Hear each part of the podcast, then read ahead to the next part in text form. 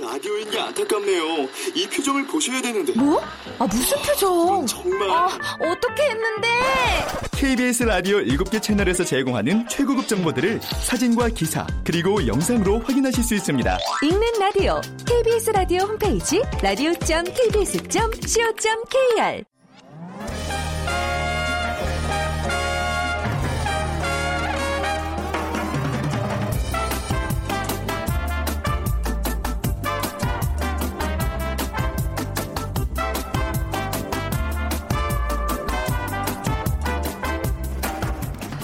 안녕하세요. 빅데이터로 보는 세상 아나운서 최현정입니다. 벌써 8개월이 지났네요. 전 세계를 들썩이게 했던 세기의 대결 알파고와 이세돌 구단의 대국 생각나시죠? 이 오목도 겨우 두던 분들도 이 불계승이라는 바둑 용어를 자연스럽게 사용하게 되고 알파고는 도대체 어디에 있는 명문고등학교냐라는 뭐 유행어까지 등장하게 됐습니다. 그런데 이번에는 퀴즈입니다. 인간 퀴즈 왕과의 대결에서 알, 한국형 알파고 인공, 인공지능 엑소브레인이 다시 한번 승리를 했습니다. 자, 인공지능과 로봇의 발전. 인간의 능력을 뛰어넘고 직업까지 빼앗아가지 않을까 하는 우려의 목소리도 있지만 뭐 제대로 활용한다면 인간 생활에 많은 도움을 주겠죠. 자, 잠시 후 세상의 모든 빅데이터 시간에는요. 인공지능이라는 주제로 얘기 나눠보고요. 최근 중국의 한류에 찬바람이 불고 있습니다. 이어지는 월드 트렌드 빅데이터로 세상을 본다 시간에는요. 한류라는 키워드로 빅데이터 분석해 드리겠습니다. 자, 오늘 어, 빅퀴즈부터 좀 풀고 갈까요? 오늘 날씨 중국의 한류 부는 찬바람만큼이나 차갑습니다. 오후부터는 더욱 추워진다고 하고요. 영동 지방에는 눈 소식도 있죠. 자, 오늘은 절기가 제법 잘 맞는 것 같네요. 첫눈이 오고 살얼음이 얼기 시작한다는 겨울의 두 번째 절기. 오늘은 절기상 무슨 날일까요? 1번 우수, 2번 경칩, 3번 소설, 4번 희곡. 아, 희곡. 아, 이 소설 때문에 희곡을 보기 넣었군요. 네. 자, 오늘 당첨되신 분께는요, 커피와 도넛 모바일 쿠폰을 드리겠습니다. 휴대전화 문자 메시지 지역번호 없이 샵9730이고요. 짧은 글은 50원, 긴 글은 100원의 정보 이용료가 부과됩니다.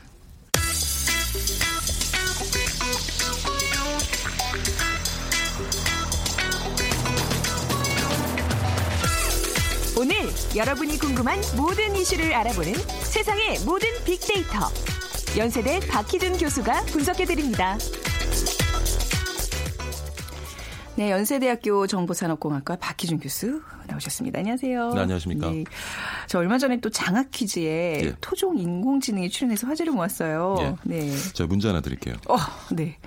1944년 네. 물리학자 헐스트가 예언한 전파로 중성 수소에서 방출되는 이파의 관측을 통해 음. 우리 은하의 나선 구조가 밝혀졌다. 네. 이 전파는 무엇일까요?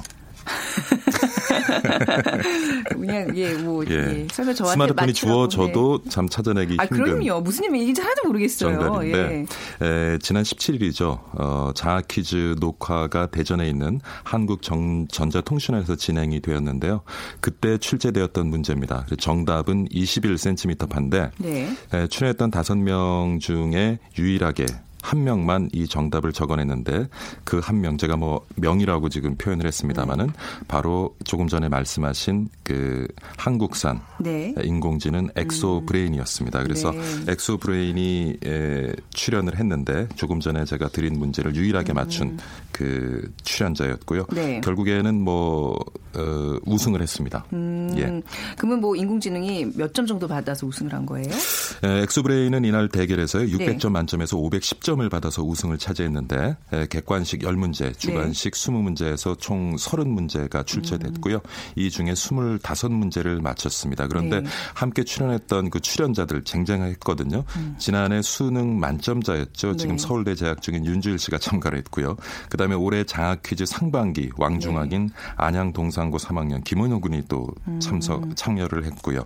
그다음에 하반기 왕중왕 이 이정민 양, 그 다음에 방송사 두뇌 게임에서 두각을 나타냈던 카이스트 수리 과학과의 오현민 씨 등 쟁쟁한 4명의 퀴즈 고수들이 참여를 했는데 네. 압도적인 점수 차로 우승을 차지했고요.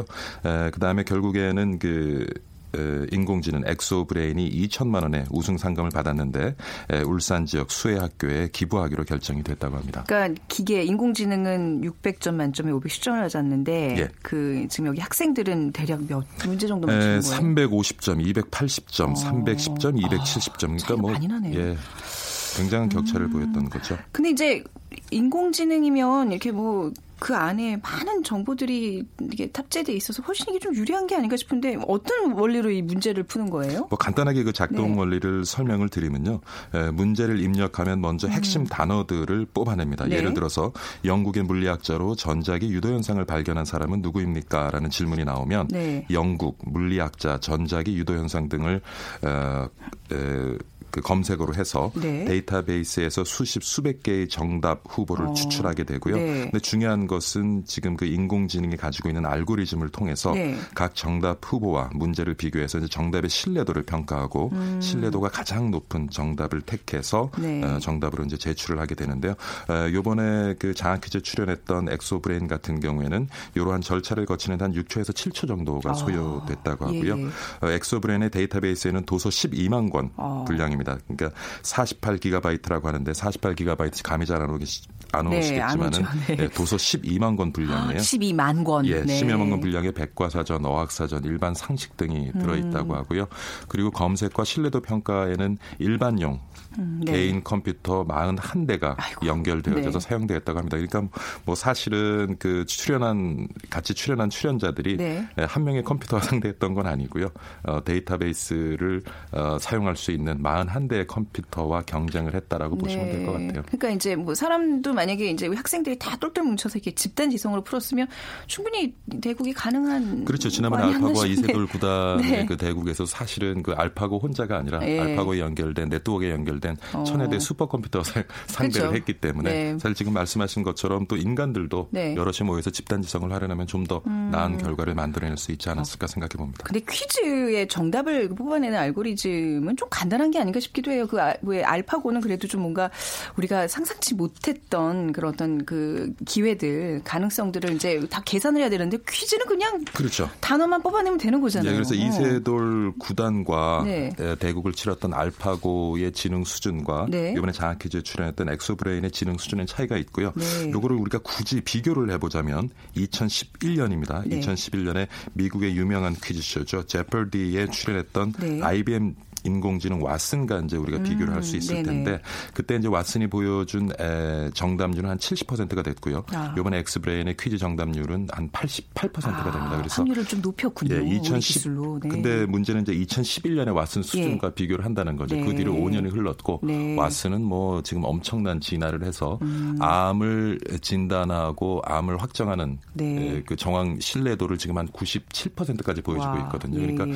아직까지는 우리 국내산 음. 인공지능은 좀 걸음마단 게 있는 것 같아요. 음, 예. 근데 이 인공지능이라는 게 이제 어느 정도 한계가 있는 거잖아요. 아, 그렇죠. 네. 예. 그러니까 좀 전에 말씀하신 네. 것처럼 데이터베이스에 입력되어 있지 않은 분야의 문제가 출제되었을 때는 뭐 전혀 엉뚱한 답을 내놓기도 하고요. 그다음에 개발 과정에 참여했던 한 학생, 연구생의 말을 들어보면은 네. 사람이 말하는 구어체로 문제가 출제되거나 애매 한 문장이 섞여 나오면 오답률이 아, 굉장히 높다는 거죠. 그렇네요. 네, 그러니까 어, 많은 지식 정보가 음. 저장된 데이터베이스를 활용 합니다마는 네. 그런데 인간과의 소통하는 음. 에, 그런 환경에서 네. 에, 얼마만큼 인간의 언어를 구어체를 제대로 이해하느냐 하는 데는 아직까지 에, 문제가 어. 있는 것 같습니다. 그러니까 이제 문제를 또박또박 표준어로 써서 내면 물론 기계가 알아듣겠지만 뭐 예. 우리 뭐 이렇게 막 저기 막 몸짓으로만 한다거나 뭐 그렇죠. 이러면 약간 좀 한계가 있는 거잖아요. 그죠? 예. 네. 그러면 아직까지는 굉장히 네. 오답률이 낮, 그렇게, 높은 것 같고요. 그렇죠. 예. 근데 이게 우리가 인공지능이라는 주제를 다룰 때마다 느끼는 건데 좀 섬뜩섬뜩해요. 이게 어 디까지 이렇게 기술이 진화할 것인지 사람을 정말 기술을 좀 능가하는 그렇죠. 이런 것들을 보면 아 우리가 좀 바짝 긴장해야 되겠다는 생각을 하거든요. 네. 이번에 이제 그 어, 엑소브레인이 장학 네. 퀴즈에 참여한 이후에 SNS에 나온 반응들을 좀 살펴보면 네. 여전히 61%가 긍정적인 견해를 가지고 있고요. 그리고 22% 정도가 지금 말씀하신 음. 것처럼 그런 부정적인 견해를 가지고 네. 있습니다. 그리고 나머지는 중립적인 견해를 가지고 있고요. 그래서 어, 연관 단어를 살펴보면 아직까지도 이제 인공지능하면 음. 많은 분들이 알파고 왓슨을 떠올리시는 것 같고요. 네. 그다음에 4차 산업혁명이라는 단어도 굉장히 상위 순위에 음. 위치해 있고 그다음에 형용사들을 좀 살펴보면 놀랍다, 빠르다, 네. 효율적이다라는 단어가 굉장히 상위 순위에 위치해 있습니다만은 지금 말씀하신 것처럼 불안하다, 섬뜩하다 음. 이런 단어들도 꽤 높은 순위에 위치해 있는 걸로 봐서는 네. 에, 대부분이 인공지능의 지금 진화에 대해서 굉장히 어떤 기대감을 가지고 있고 네. 긍정적인 견해를 가지고 있습니다만은 일부 그것들이 만드는 우리 사회의 어떤 앞날의 어떤 폐해 같은 거에 대한 음. 우려도 어, 그렇게 낮지는 않은 수준인 것 같아요. 네, 지금 이렇게 의미가 있는 게 이제 토종 인공지능을 예. 활용했다는 건데 앞으로 이제 우리가 인공지능 시대에 좀 준비를 좀 해야 될 것 같아요. 국가 네. 차원에서도 뭔가 좀 있어야 되겠죠. 이번에 이제 그 장학 퀴즈 출연했던 네. 엑소브레인 같은 경우는 3년 6개월에 걸쳐서요. 정부가 네. 3억 1억 원을 투자해서 이제 개발한 인공지능입니다. 근데 네. 아직도 그 선진국가 수준을 비교해 봤을 때 아까 말씀드린 것처럼 음. 2011년에 지금 뭐 인공지능하면 보면 IBM의 왓슨, 구글의 알파고를 떠올리답니다만은 네. 기술 격차는 지금 여전히 한 2, 3년 정도 아. 나 있는 것 같고요. 그래서 이 분야에 좀 더 이제 시장이 만들어지고 네. 정부뿐만 아니라 민간 투자가 좀 더 만들어질 때 음. 우리가 기대한 만큼의 어떤 인공지능을 우리가 어, 사용할 수 있게 될 텐데 뭐 인공지능 시대 뭐 우리가 음. 물론 이제 지금 말씀하신 것처럼 정부나 민간 차원에서 좀 더 많은 투자도 만들어져야 되겠지만 그건 네. 이제 기술적인 진화가 되겠죠. 네. 그렇지만은 그것보다 더 저는 중요한 문제는 이러한 기계와 앞으로 우리가 어떻게 공존할 것인가 음. 하는 것에 대한 깊은 고민을 좀 하는 시간을 가져야 되지 않을까. 근데 예를 들어서 뭐 자율 주행차 같은 경우에도 네. 인공지능이 이제 결국엔 탑재가 되고 인공지능에 의해서 어, 운행이 될 텐데 예를 들어서 어떤 상황에서 어, 어린아이와 네. 노인이 동시에 길에 뛰어들어서 한 사람을 음. 피하고 한 사람을 치울 아. 수밖에 없는 상황이라면 네네네. 과연 누구를 선택을 네, 할 것인가. 네. 뭐 인공지능의 어떤 알고리즘 네. 속에는 여러 가지 우리가 지금 가지고 있는 우리 사회가 가지고 있는 그런 가치관이 담겨져야 음, 되거든요. 음, 그래서 그런 것들도 고민을 좀 해봐야 될 것이고 그리고 인공지능이 이제 발달해서 점점 이제 기계가 우리 사회의 많은 영역을 대체해 갈때 음. 그런 기계 자동화된 기계 기술을 글쎄요 뭐 일부 자본가라든가 기업에서 독점을 하게 되면 네. 지금 우리 사회 양극화 현상은 훨씬 더 심해질 음. 것 같고요. 그래서 이런 기술의 진보가 만들어내는 여러 가지 효익을 것을 우리 사회가 어떻게 공정하게 배분할 것인가 하는 문제에 네. 대한 네. 고민도 좀 같이 해야 되지 않을까 음, 생각해 봅니다. 아무리 기술이 진보해도 이 인공지능 같은 게 인간의 도덕적 가치까지 판단을 하는 날이 올까요? 그렇게 놔둬서는 또 안 되지 않을까 싶기도 하고요. 네. 시간은 걸리겠지만요. 네. 사실 뭐 제가 예, 이런 어. 얘기를 드리는 것은 굉장히 어. 위험할 수도 있겠지만 예. 시간의 문제라고는 저는 생각합니다. 아, 그래요. 그러니까 예. 만약에 이제 아까 말씀하신 자율주행 운전 같은 경우 이제 예. 아이와 만약에 노인 둘 중에 하나 선택하는 그런 어떤 가지 그런 또 가치 판단까지 기계가 사실 1960년대에도요 아, 예. 인공지능 MYCIN이라고 그래서 네. 최초 우리가 인공지능이라고 부르는데 음. 의료 분야의 어떤 진단을 목적으로 개발이 됐는데 네. 그때만 해도 이제 컴퓨팅 기술이 지금만큼 용리 음. 처리할 수 있는 용량이라든가 속도가 네. 지금만큼 못했기 때문에 70년대 들어서서는 그런 인공지능의 회의론이 많이 일었거든요. 네네. 근데 이제 컴퓨팅 관련된 제반 기술들이 발전을 하면서 지금 다시 빛을 보게 되는 음. 거고요. 앞으로도 컴퓨팅 기술이 앞으로 뭐 앞으로 기하급수적으로 이제 발전을 네. 하게 된다고 보면 우리가 기대할 수도 있고 우려할 수도 있는데 그런 일들도 언젠가는 어. 우리 삶 속에서 그렇겠죠. 우리가 예, 경험할 수 있지 않을까 하는 생각을 해봅니다. 우리 요즘 맨날 뭐 이제 뉴스에서 많은 사람들이 이제 검찰에 기소되고 이런 모습들 보는데 이제 이런 법률적 해석도 그냥 이름만 딱 쳐놓으면 바로 어, 판, 판결문이 나오겠죠. 이번에요. 그렇게 그, 되면 네. 예, 엑소 브레인도요 네. 가장 빠르게 어. 활용될 어. 수 있는 분야가 지금 법률 분야로 아. 생각을 하고 있어요. 그래서 네. 도, 국회 도서관과 협력해서 법률 음. 개정이 필요한 분야 사전 분석이나 네. 뭐 이런 특허 출원 심사 같은 데서 굉장히 예, 음. 예, 유용하게 활용될 것으로 전망되고 있습니다. 그렇군요. 성큼성큼 우리가 그 정말 상상 속에 그리던 세상이 다가온 것 같아서 지금 저기. 정치권들 하는 거 보면 네. 차라리 빨리 인공지능 제대로 좀 개발해가지고. 그러게 말입니다. 예, 더 이상은 예. 얘기 안 하겠습니다. 마음 같아서는 진짜. 자, 연세대학교 정보산업공학과 박희준 교수와 함께했습니다. 오늘 말씀 잘 들었습니다. 네, 감사합니다.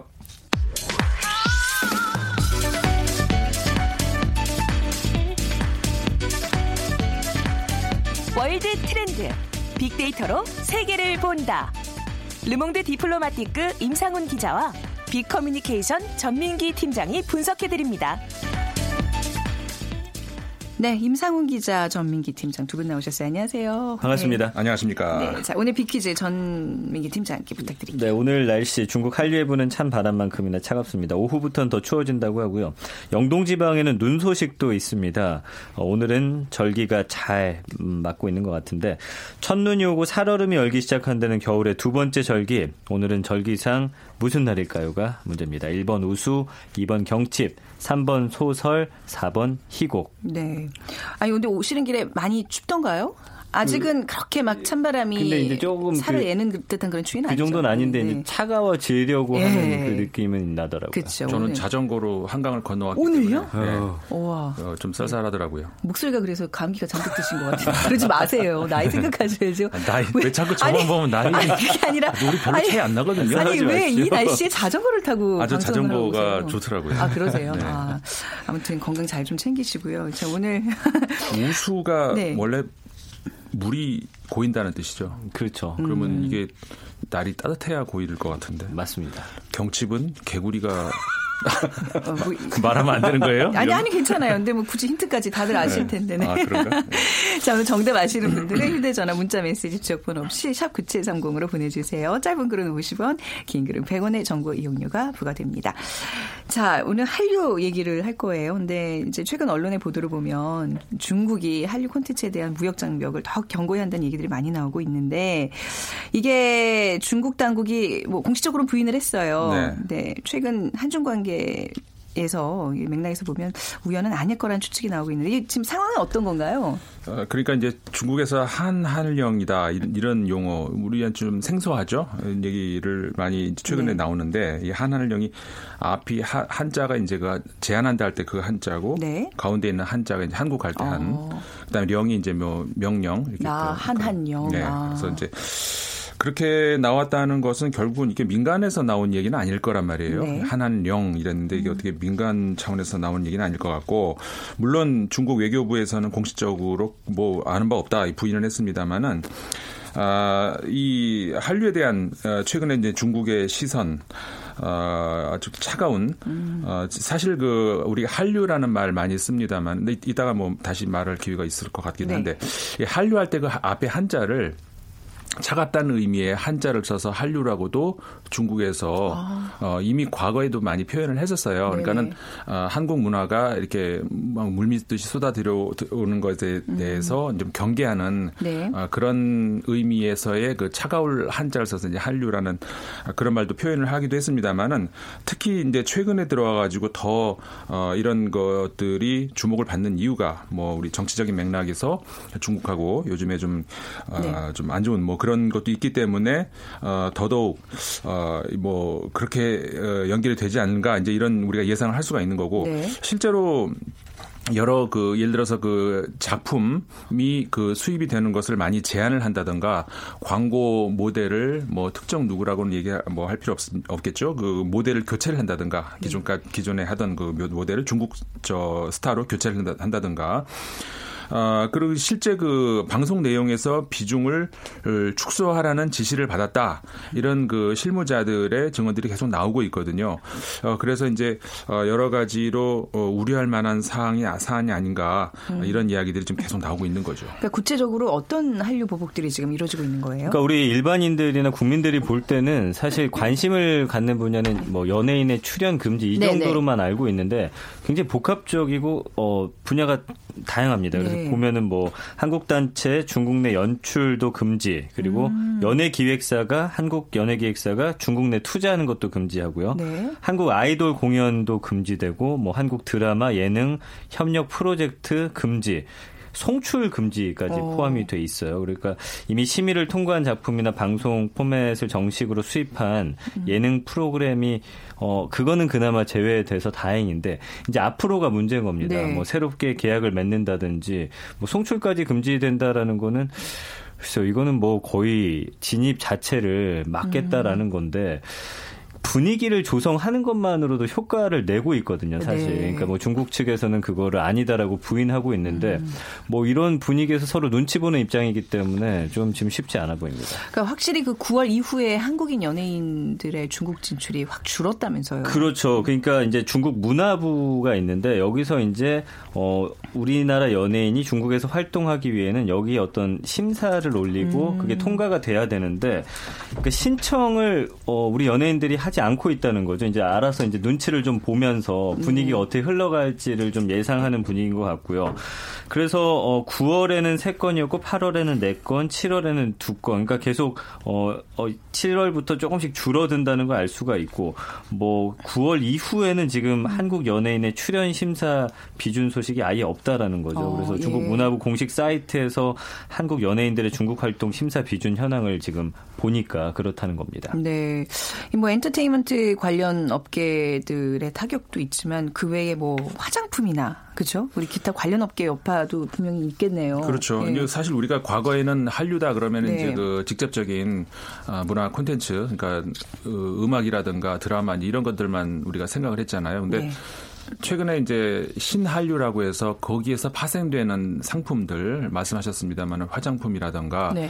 기타 이제 그 우리나라 문화와 관련된 이런 것들에 대한 어그 해외 인지도 이런 것들이 올라가고 네. 그런 그 산업의 발전 이런 것들을 무시할 수가 없었는데 이런 것들이 지금 동반해서 같이 물론 이제 주식 시장이 좀 민감하게 반응하는 그런 건 있습니다만은 음. 동반 하락세를 보이는 그런 양상을 좀 보이고 있거든요. 네. 굉장히 민감하게 이제 반응을 하고 있는 것 같은데 뭐 근데 이제 단기간에 실질적인 어떤 피해로 다- 바로 이렇게 연결이 될 거라는 아, 아까 말씀드렸던 신한류 이제 그쪽 분야에서 어 그러지는 않을 거다 이런 음. 물론 그 조심스러운 예상도 있습니다. 왜냐하면은 문화라는 게 어떤 정부 차원에서 가- 막는다고 아, 갑자기 그렇죠. 네. 어, 뭐 끊기고 네네. 그이물 같은 거 아니겠습니까? 쫙 스면 그렇죠. 보이지 않게 스며드는 예. 그런 것이기 때문에 또 연다고 막 마구 들어가고 그런 음. 게 아니기 때문에 어, 그렇게 당장 이렇게 우려할 만한 일은 아니지만 네. 뭐 어쨌든 장기적으로는 우리가 어떤 고심을 하고 대책을 마련해야 되는 것 아닌가 이런 음. 이야기들이 나오고 있죠.